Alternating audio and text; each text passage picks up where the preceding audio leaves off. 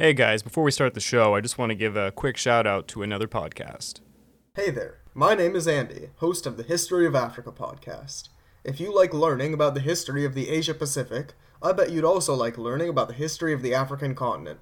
Our current season is focused on ancient Egypt. If that sounds appealing to you, come check out the History of Africa podcast here on YouTube, Spotify, iTunes, and on our website, historyofafricapodcast.blogspot.com. Back to you, Craig. You are listening to the Pacific War Channel's podcast. If you wish to see the video version of these podcasts, go to the Pacific War Channel on YouTube.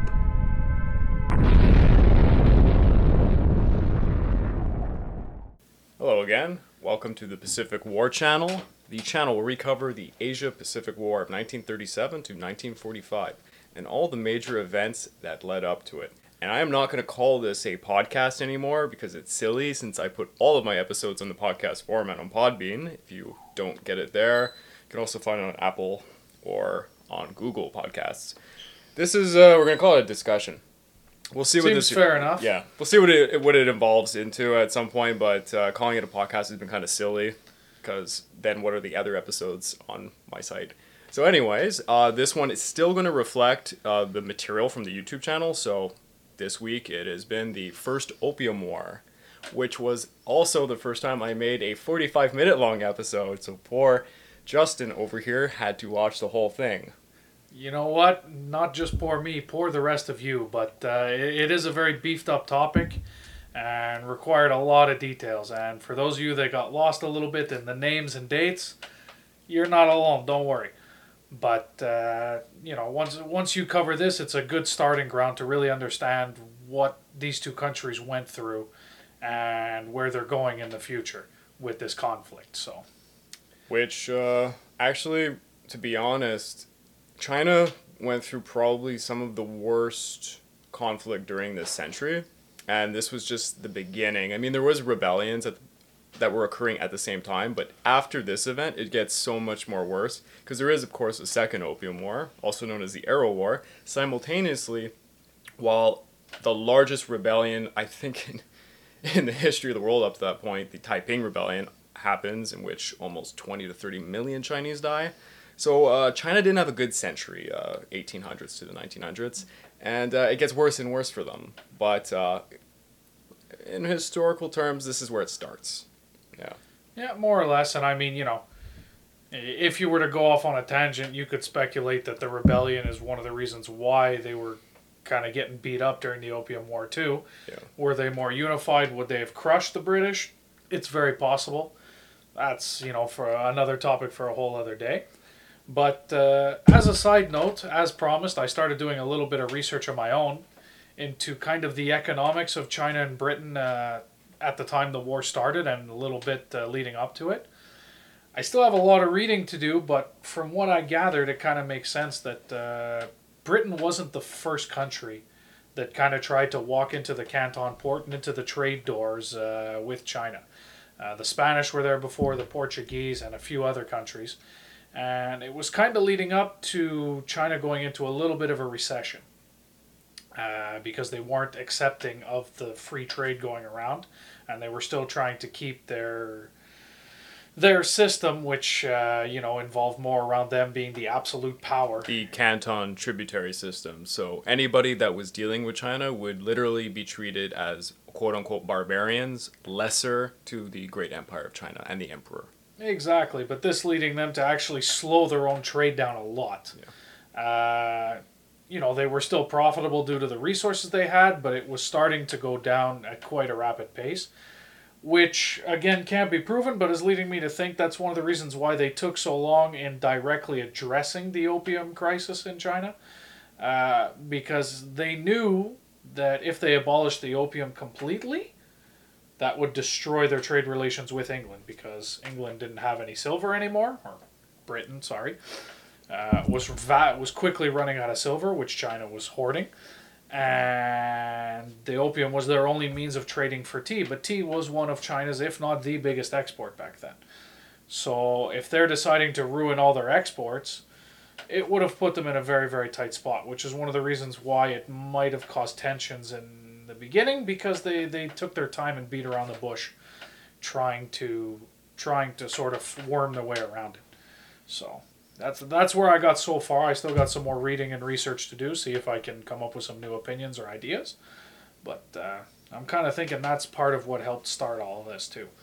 It's like yeah, like we said in the last episode, a lot of it is always money driven. So almost I said in the last episode, a lot of people they attribute World War II mostly to ideology, particularly on the part of the Nazi government. But honestly, if you were to just take World War II or any other major war that's happened in all of human history and crunch the numbers, it comes down to trade. It comes down to the force of natural resources. Some people end up in a territory with less and need to expand, and sometimes it's it's a point of survival.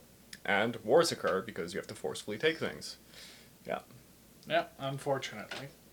And uh, wars for China are so common, and it's, I'm not going to delve into it, but it's fascinating when you look at the the viewpoint of uh, Chinese scholars, particularly, or like if you're going way far back in ancient times, the way that China has always dealt with war or battle, it's quite interesting because they always use you know the foresight of perhaps you're going to lose the battle now, but a thousand years from now, you know, China will still remain the empire that it's always been, and they've always had this kind of idea that never put every never put all your eggs in one basket and risk everything. Just try to always survive. You know, you saw that with the Mongolian invasions. They just always wanted to remain there, and they thought that you know they'll weather out the storm.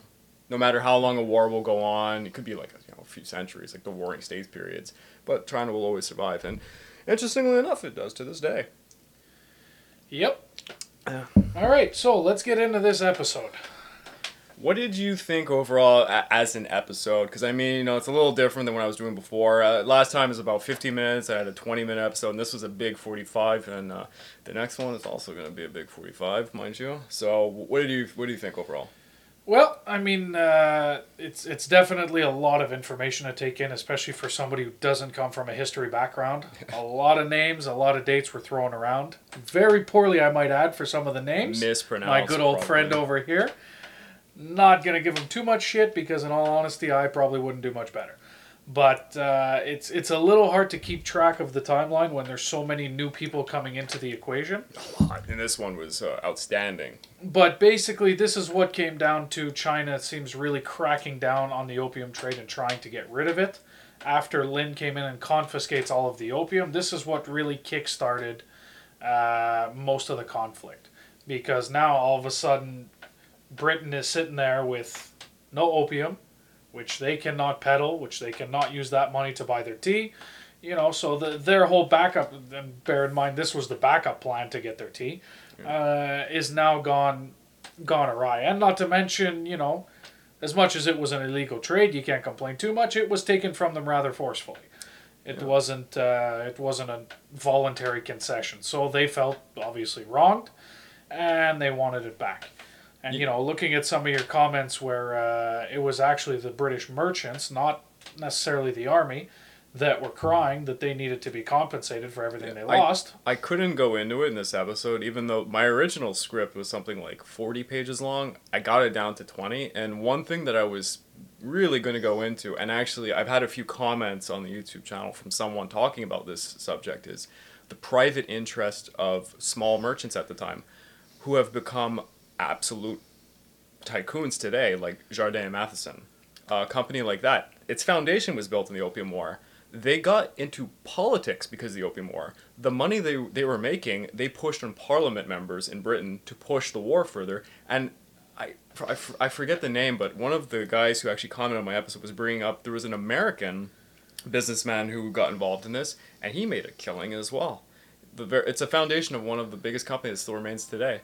There's a lot of people who made incredible money, like incredible money off the first and particularly the second Opium War.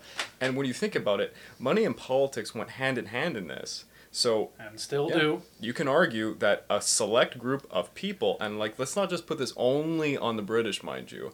There was corrupt Chinese uh, Qing officials at the time who were invested in this as well. A lot of people were making money off this, and they pushed this to happen. And you know, you see this today with certain wars, like in Iraq, for example. It still happens all the time. Yeah. I mean, again, not something that can be proven. I think it would be pretty fair to say that the Chinese government most likely knew that the opium was coming in. Oh, and again, obviously, payments were being made up the ladder. But again, talking about the fact of their economy being where it was, it wouldn't shock me if, like I said, they kind of slowly turned a blind eye and let some of it come in up until the time where they realized that it was becoming a, a national problem. Um, Although, when we say national, it is um, an odd point when it comes to this time period. The Qing dynasty wasn't as um, centralized as you would think. It was still kind of like a warring states period in its own. So, provinces had a lot more authority than you'd give it, and uh, a place like Gangja, uh, Canton, it was uh, not that the emperor didn't have control over the area, but he didn't know a lot that was going on. The officials that were corrupt probably you know, they were paying whatever court officials were speaking to the emperor in the first place. So I wouldn't be surprised the emperor was ignorant towards some of it. Yeah. It's possible. It's possible. But uh, sorry, what was I gonna say? But yeah, these merchants. Uh, sorry, the the British merchants that were pushing for the war itself and for conflict, basically looking to get their lost profits back.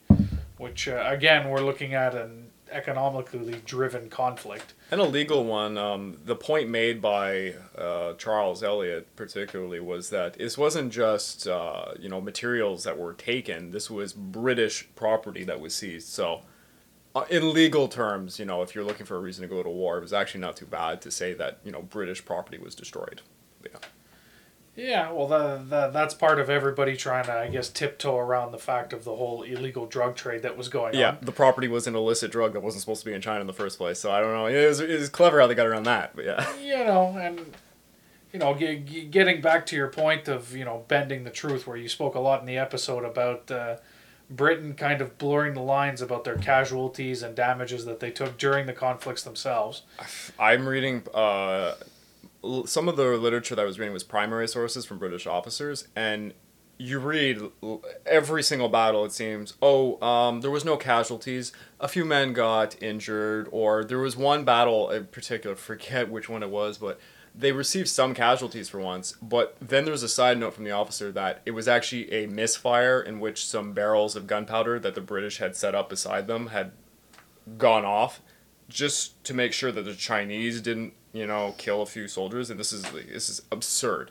Like a lot of people died during the war. It's not like it wasn't the the turkey shooting fest that you would you know think from the British side. Yeah, I, I think you guys might be with us on this one. That that's a load of horseshit if I've ever seen one. But it's uh, you know it kind of leads to the fact it doesn't matter what conflict you get into in the history of the world, neither side is going to perceive themselves as the bad guy. Yeah. But this is one of the first ones where I've seen a country openly go to a go to such lengths to say like, well, we didn't do anything. It was not they they they basically abused us, tried to kick us out of their country, took all our shit, and uh, and and then tried to fight us. But don't worry, we we wrecked them. It was it was fine. I think in the terms when they were talking in Parliament, there was one thing that caught my eye. It was not a single penny will be spent on reparations for confiscated opium, and we are there to protect British citizen, citizens in danger. Yeah. so yeah. Exactly. It seems a little far fetched. And speaking of far fetched, I did want to ask you, what is the deal with these Chinese cannons? Because it seems to me like th- there's no possible way they could have that problem consistently throughout every conflict and not find some solution to it. It's a little. Is this I- exaggerated or no, what? This is one of the few things that I'd say the primary sources don't exaggerate because the British the British officers actually they specifically say what the problem was.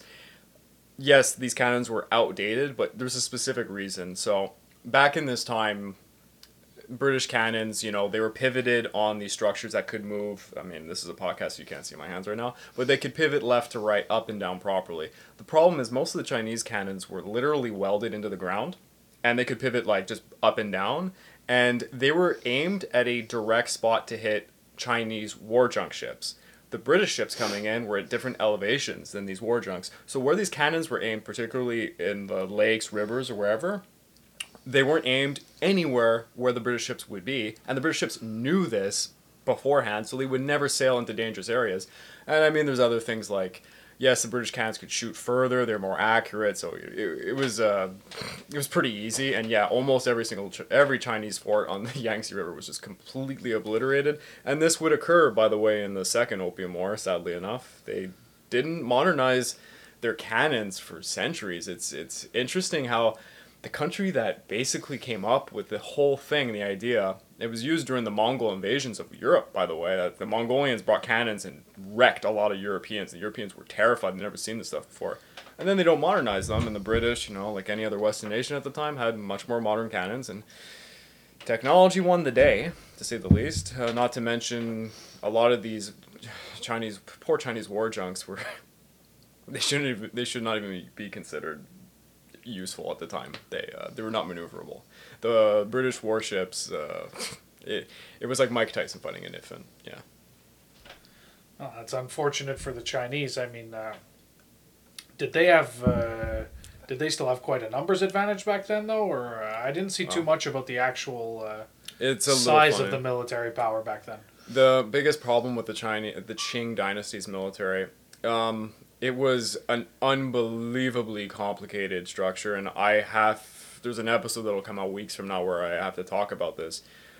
There's different branches of the uh, Qing dynasty's military. There's the Eight Banner Army, which, to be honest, it's a it's just for show. It's an imperial guard. It's the traditional Manchu army that uh, you know took over and created the Qing dynasty. And the eight banners refer to the eight different symbols, and there's like eight groups with their own unique flags. But they're kind of like a, a fake guard for the empire. The real army that was made because the eight banner army was so inefficient at war was the Green Standard Army, which was what you would see in a lot of my clips because I was using um, a movie called The Opium War from 1997. Almost everyone's dressed in Green Standard Army uniform. They were the standard army at the time. Later on, actually, particularly during the Second Opium War, there's other militias made who were made because of the inefficiency of the Green Standard Army, and this keeps happening, mind you. Uh, goes right up to the 1900s. They keep changing their armies. They uh, they weren't outfitted with weapons that were capable of fighting off the British. Their matchlocks were like 17th century. It's uh, it was it was rough. Uh, it was a huge technological gap, and it honestly it just came down to for some reason uh, the Qing government didn't put a lot of money and investments into designing better cannons. You know, so it was tricky. No, because you'd have to think the British are still not fighting on their home soil. No. You'd assume they'd have a heavy numbers disadvantage. Oh, the reason why there wasn't, because you would assume they would get swarmed at the beachhead, right? What happened was uh, the Qing government didn't treat this at all seriously at the beginning, and they never fully, uh, they, they were never in full full war mode, as you would say. At the end, they had enough troops to bring in, like two hundred fifty thousand guys were going to come in from the center, uh, from central China over to help. But by then, the British were, you know, threatening to go to the the capital and to actually attack really important uh, places. So they quickly resolved it. The Chinese, from the from the point of view of the Qing Dynasty, this wasn't a large scale war. This was kind of like, okay, we need to stop this right now. Let's just negotiate by the end of it. The emperor was being lied to, mind you. I, I say in the episode, all the court officials are like, oh, everything's going great. You know, we're actually winning these battles. We sank like 20 British warships. They're not doing too well. And then all of a sudden, the emperor emperor's like told, okay, um, they're taking Canton. They have Hong Kong. Oh my God, we don't know what to do. Lin Zexu screwed up. You know, it's all Lin's fault. And yeah, that's what happened.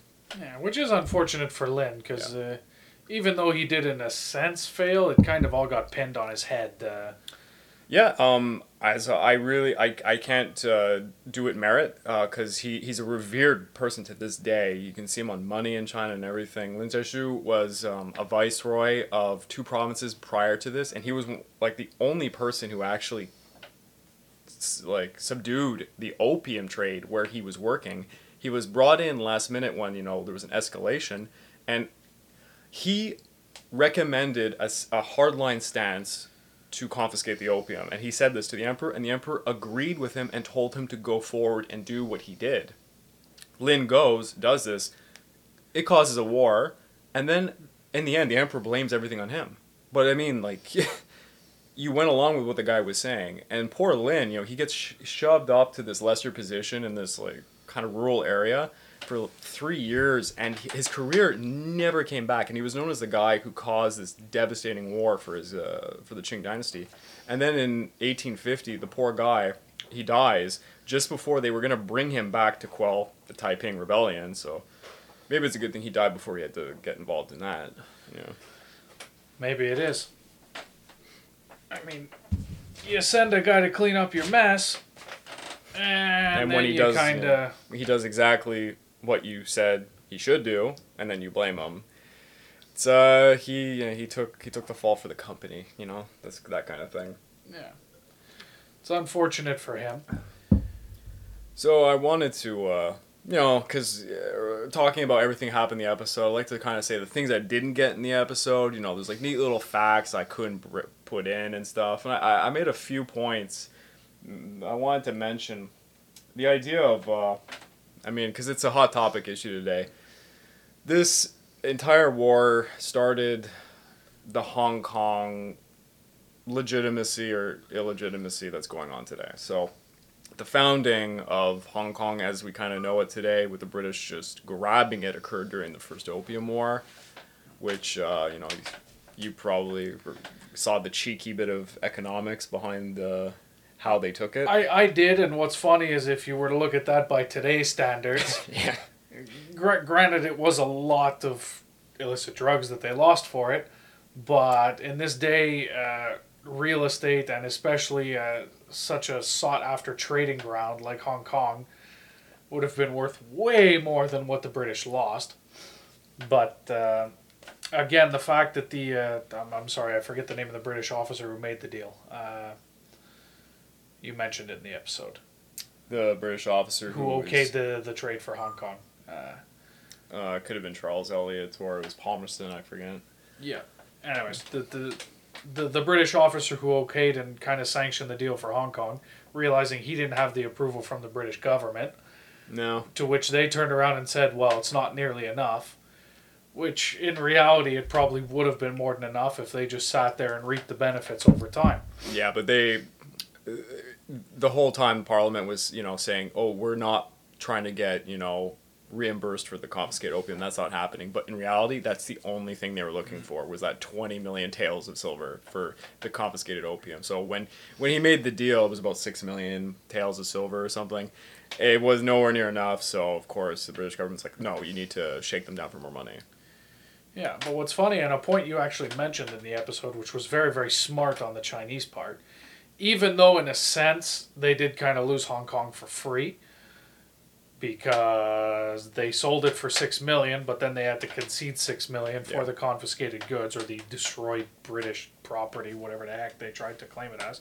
Yeah, But their whole idea was to increase taxes and to crack down on the merchants in Hong Kong, the Chinese ones, in order to gain their profits back, yeah. which was actually very sneaky on their part. It was smart because you know the people that the corrupt merchants that were involved in the opium trade. The mo- it was mo- basically them paying for this through those taxes, and yeah, it was, it was the Chinese won a little battle there. Yeah, Yeah. Because the other thing you have to remember is that when the British took control of Hong Kong, obviously the idea was I don't know how much of it actually happened, but the idea was to increase and flood in trade through there of all types, uh, which would have meant the area would have got much, much more popular.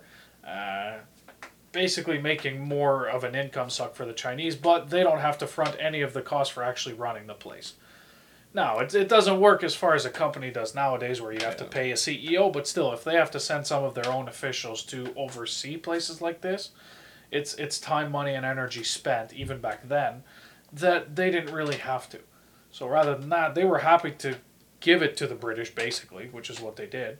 But they were kind of looking at taking their money back in another way. And at the same time, this they were hoping might smooth over relations enough to kind of stop the conflict. Unfortunately, it didn't really. uh, if there is anyone from the audience that is from Hong Kong or knows much about Hong Kong history, I know we are not even touching remote. This is a large issue, and there's a lot more at stake. And to be honest, there's a lot more historically that occurs with Hong Kong, like the lease for 99 years, etc. I just I don't think we should get into that because it's it's a hot topic issue and it gets a lot of nations angry at the moment. So, but yeah, so uh, but bringing up you know how it was kind of founded, we'll call it, even though I think that's stupid because you know it wasn't founded or anything. But uh, it was the start of what would become the Hong Kong issue during World War II, because as you all probably know, Britain had interests in China during World War II, and that was pretty much the only reason why we saw action there uh, during the Pacific War. And Hong Kong was a huge reason for this, of course, Singapore and Shanghai as well. But I'd say Hong Kong was probably the most significant. And uh, I bet you the British would have gave it up if they knew what was going to happen later. Uh, and another thing, I, I did touch about this at the end of the episode. It was the, the treaty that occurred after everything was said and done. And the reason why I bring this up is because it's actually so interesting historically. Because if you look at the Treaty of Nanking and you look at the Treaty of Versailles, which was the treaty that was signed after World War One, they were both very similar in, you know, they humiliated a nation to the point where that nation had so many grievances it led to a second war. So the Treaty Treaty of Versailles was World War II literally happened because of you know Adolf Hitler's ideology, and most of it was based off of the unfair treatment during the Treaty of Versailles. For the Treaty of Nanking, literally this led to the Second Opium War. They did not solve a lot of the issues that were currently going on, and they just bruised the Qing dynasty to the point where, yeah, of course the Qing dynasty is going to come back and try and do something. Uh, that's a bad way to put it. Britain and France forced the Second Opium War, but anyways, yeah. So I thought it was just kind of cool to you know make that you know mirrored image of how uh, unsatisfactory end to a war can cause another one. And um, yeah. Jeez. Now, as far as treaties go, again, we're getting into speculation here, but is is there part of us that's sort of assuming that the treaty was signed just to sort of buy time while each nation sort of made their own plans, or Uh, particularly on the Qing side, they they they didn't really see this as a full blown war. To be honest, they never they never really took this too seriously. But um, the signing of the treaty was just to get the British out of their hair. The Qing dynasty, like I said, there was rebellions that were ongoing, and they had more internal conflict than uh, that than they could deal with. So they really needed this to be done with, and I think they really believed because there was uh, there was a member of the court named Qishan. He was kind of the counter to Lin Zexu, and he said that you know you should just appease the British because if the British, if their pockets are heavy, they're not going to go to war. So I guess maybe the emperor thought uh, appease the British, and if they're making money, at least they're not going to start you know attacking and seizing your territory. So uh, in a na- naive way, I guess they thought, uh, yeah, it would stop it. And uh, I'm not going to go through what the treaty was. You can watch the episode. Um, I did find one thing interesting before we started this podcast. Uh, not podcast discussion. Uh, it's that there's a revisionist history going on when it comes to this war. And I found this particularly interesting because a lot of historians are speaking about uh, changing kind of the perception of opium during this war because a lot of the focal point has always been, you know, uh, Britain was evil morally for doing this, and the opium addiction and what they did to, you know, force economically China to become addicted to it as well as their citizens was what really drove this war. And there's a lot of scholars are saying today that no, this isn't necessarily true. That if you could, if you could take opium out of the equation, this war was inevitable. Um, one scholar, I forget his name, is an American. He wrote a piece trying to, you know, dictate basically if they were trading silk, let's say from India, or you know, cotton textiles from northern England, and for some reason the Qing dynasty was buying it in bulk, uh, this would have led to a war nonetheless, and that's because of the Canton tributary system. If it wasn't a, even even if it wasn't Britain, another country was going to come around to try and open them. I mean, if you look at you know Korea or Japan later, these countries got forcefully opened. Uh, it was inevitable in a lot of ways.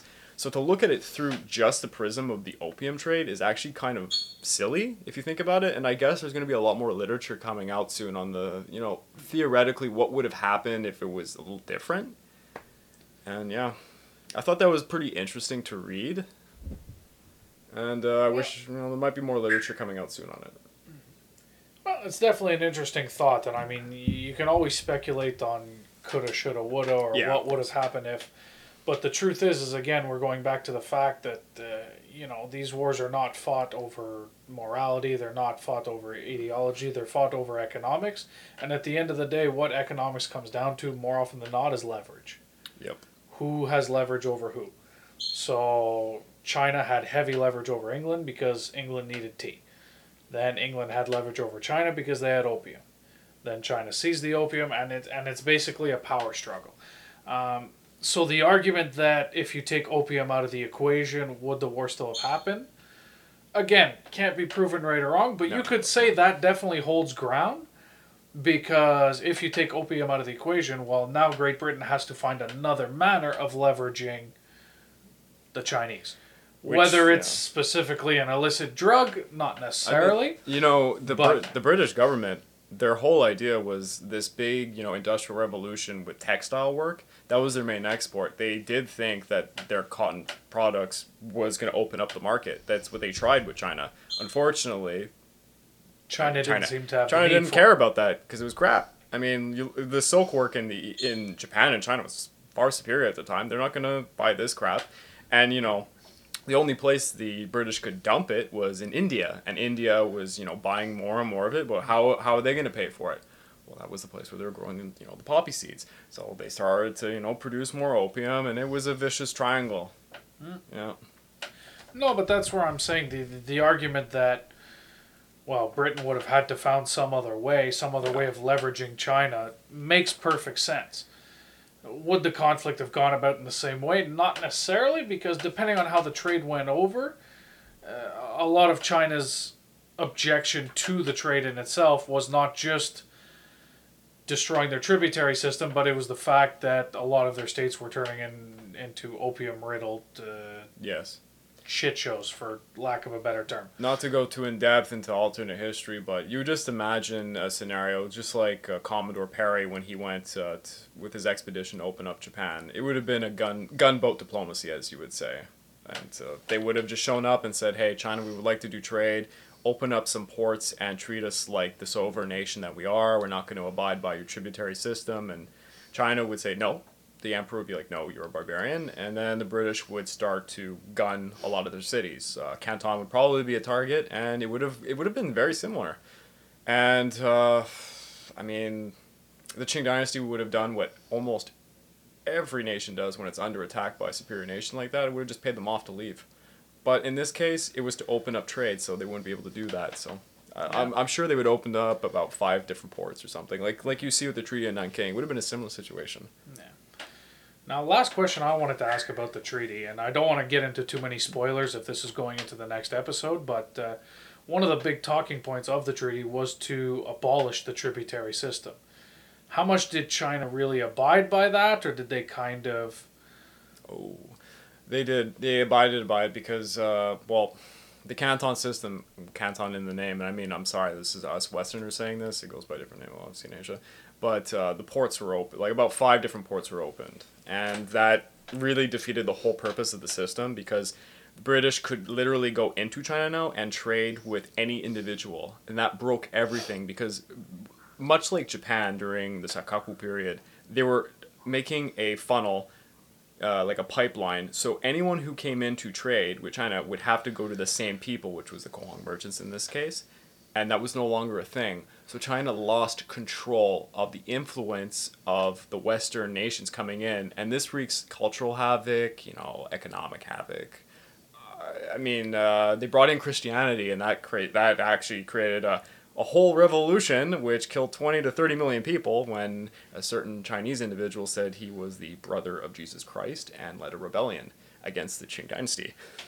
So uh, yeah, it got abolished. Um, the Canton system was completely destroyed by this, and it, you know Britain gets all the rap for this, but. Uh, there was other people involved. Uh, Russia was somewhat involved. The United States of America was kind of looming in the background. They were going to come and do this. Probably the British weren't. And uh, France, of course, had interests in Southeast Asia. Yeah. And again, not to go into too many spoilers for the next episodes, but uh, the Opium War and the destruction of the Canton system, is that part of kind of what brought about the end of that dynasty in China, or. Yeah. So um, a lot of people would. Uh, the term you would use is the nails in a coffin. So there's probably somewhere around 20, maybe even 30 rebellions that happened during this 100 year period, the 1800s to 1900s, which destroys the Qing uh, dynasty. And uh, the next two episodes are two other major things that happened, but you know there was a, there was a few Muslim rebellions within China. There was ethnic groups that raised local rebellions. There was the Red Turban Rebellion. Sorry, that, I think that is the uh, the Muslim rebellion that happened. The Taiping Rebellion is quite often the one that's acknowledged to be the one that destroyed the Qing dynasty, but uh, they're all just kind of notches up to the point where the Qing dynasty collapses because the emperor never. You, you look at the Qing dynasty, you're like, oh my god, look at look how large this is, but there was no real centralized government. The the emperor only had so much authority over the distant areas. The Opium War shattered a lot of the faith in the government, and it there was a, a huge level of shame onto the people because they saw how belittled they were by you know the soldiers that were fighting their forces. I mean, it it, it utterly destroyed them. You, you, you talk about the uh, you know the opium dens and the addiction rate amongst all of these uh, you know the commoners. A lot of these were soldiers who just you know they gave up all hope when they saw what happened, and they, yes they stopped working when you know it was terrible. Um, it was uh, probably the first major punch at the Qing Dynasty, which, you know, if you're looking at this like a boxing match, it was uh, the first one to, you know, shake the Qing Dynasty's knees. And then the Second Opium War really put him down. And then I'd say the Taiping Rebellion made sure he wasn't getting up. Well, I mean, I think we covered uh, most of the episode. It's it's it was a big one, folks, and it's like I said, it's a lot of information. I, I've still got a lot of it muddled in my head in terms of specific battles or ships, or you know, you brought in a lot of names there. But uh, yeah, this this was definitely Britain's first assault, so to speak. Yeah. Which, uh, exaggerated or not, I think it's fair to say they kind of had the upper hand at that point. Uh, they were lucky that the Qing dynasty did not treat it seriously when they should have. Uh, they took way too long. Because, in, in all honesty, you know, despite the technological uh, advantage the British had, particularly with their naval vessels, this shouldn't have gone the way it, it did. Um, the, the Qing military could have easily stopped a lot of this. Uh, Britain wasn't throwing its full might, you know, they were only throwing a few ships and a lot of these troops, you know, were already boggled down with uh, suppressing a revolt in India as well, the Sepoy uh, rebellion, because uh, India wasn't happy either, and you know, go figure, they were not treated very well by the British Empire, particularly during this time period. Yeah. But all boiled down, do you think from China's part it was more lack of prioritizing, thinking that dealing with the internal rebellions was more important, or do you think it was more ignorance to the fact of maybe this requires a little more attention. Maybe it's going to be a bit more of a struggle than we think it is. Oh, it's a, it's a lot of variables, but like you just said, um, looking towards its own pr- problems that were going on within was an ongoing issue. Uh, they could never sleep at night with the amount of rebellions that were going on when the British began attacking, you know, the people that were aware were officials in the areas. When they would send word back to the emperor, they were too terrified to tell the emperor the truth. So, of course, the government was going to act accordingly because the government, the emperor, had no real idea. He was being fed complete lies about uh, how bad the situation was. I mean, they. I didn't put most of it in the episode, but some of the, some of the things that court officials were saying were just hilarious. They would say things like, "Oh yeah, we." Uh, we shot and sank 10 British warships uh, at this battle over here, and then they, they fled. Uh, there was maybe a few British warships. They came, destroyed all the forts, and just left because it wasn't a you know priority area. It's it's kind of embarrassing. But uh, well, yeah. considering how we saw the Chinese Empire treated people that quote unquote did everything right, like Lin, uh, I can understand them not wanting to deliver bad news to the emperor because might not have gone too well for them. Oh, uh, you know, I'll just mention here since we only have like a few more minutes or so. Uh, I used a lot of footage in this episode uh, from a movie called The Opium War, which was made in 1997. Um, I, growing up, never even knew this film existed. I only came, you know, came upon it because it actually is downloadable on YouTube, apparently. And not uh, even starring Jason Statham. No, no. Or The Rock. Yeah, Dwayne Johnson could have been in it. He would have made a good emperor. That The Daoguang emperor being Dwayne the Rock Johnson, I don't think that would hurt any feathers. we, we, we, we should push for a remake. I Yeah. think. But uh, I I released uh, last week. I don't know when this will be premiering, but I released a film review because I you know I wanted to talk about how I th- how I thought the film was because it was a it was a product between a British company and a Chinese company with a Chinese director, and you know they they didn't do too bad of a job. They wanted to show both sides, and they did look at you know there was corrupt Qing officials involved in this, and there was absolutely corrupt merchants. Very specifically, the main character in the movie, who's actually he is a real person, but he, for some reason, they kind of embodied him as three separate people in history into one to try and show how like the British merchants were really the uh, horrible smugglers that we really think they are, and how it really did cause the war. The only thing I would say about the movie is a bit long, bit on the boring side as far as the dialogue, and the battles are very short, which I find very surprising because the f- they filmed at the actual scenes of the war, you know, and they still have a lot of these fortifications. They remain there to this day. You can go visit them, and they look awesome. And they're used in other films, and I'm like, what? They could have used so. They could have used that so much more and shown much better battles. Uh, it's a little sad, I found. Wow. Yeah. It, it is a historical film. Yeah, If, and if, if uh, you get the remake with Dwayne Johnson, there'll be, there'll be more fire. Don't Yeah, worry. so uh, shout out to Dwayne Johnson. Look into uh, the first Opium War film. oh god, I'm so sorry if anyone from China's watching this. They're gonna kill me. and I apologize again for my mispronunciation of territories, areas within China, and or names. I am trying my best. I do not speak uh, the language. Let's not forget long English words. Uh, yeah, yeah.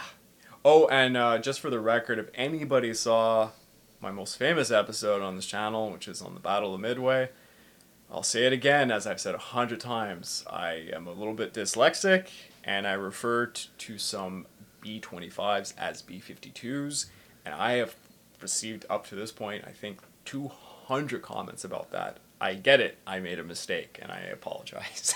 Somebody drank too many B 52s in college. but- yeah, those are disgusting. Yeah. Yeah. Well, I think we pretty much covered it all. Uh, hopefully, the next episode we'll see where it goes in the second Opium War, and uh, we'll have some things to talk about then. Yeah, spoiler. There's a second one, Sorry. And uh, it, it it's uh, it's worse. Yeah. Oh, it's more confusing too. I'll say that up front. I'm gonna be saying a lot more areas because this. Wow, if you look at the map, and I really I tried my best to find a great map. Instead, I had to construct my own to just show where all the battles are. Oh my god, it is a nightmare to coordinate. And uh, we're gonna we're gonna be introduced some to some notable characters. A certain Mongolian prince who, unfortunately, kind of gets the same treatment as Lin Zexu, and which he's blamed for a lot of the failures. And uh, it's gonna be fun. And yes, there will be more talks about uh, Qing cannons. Yeah.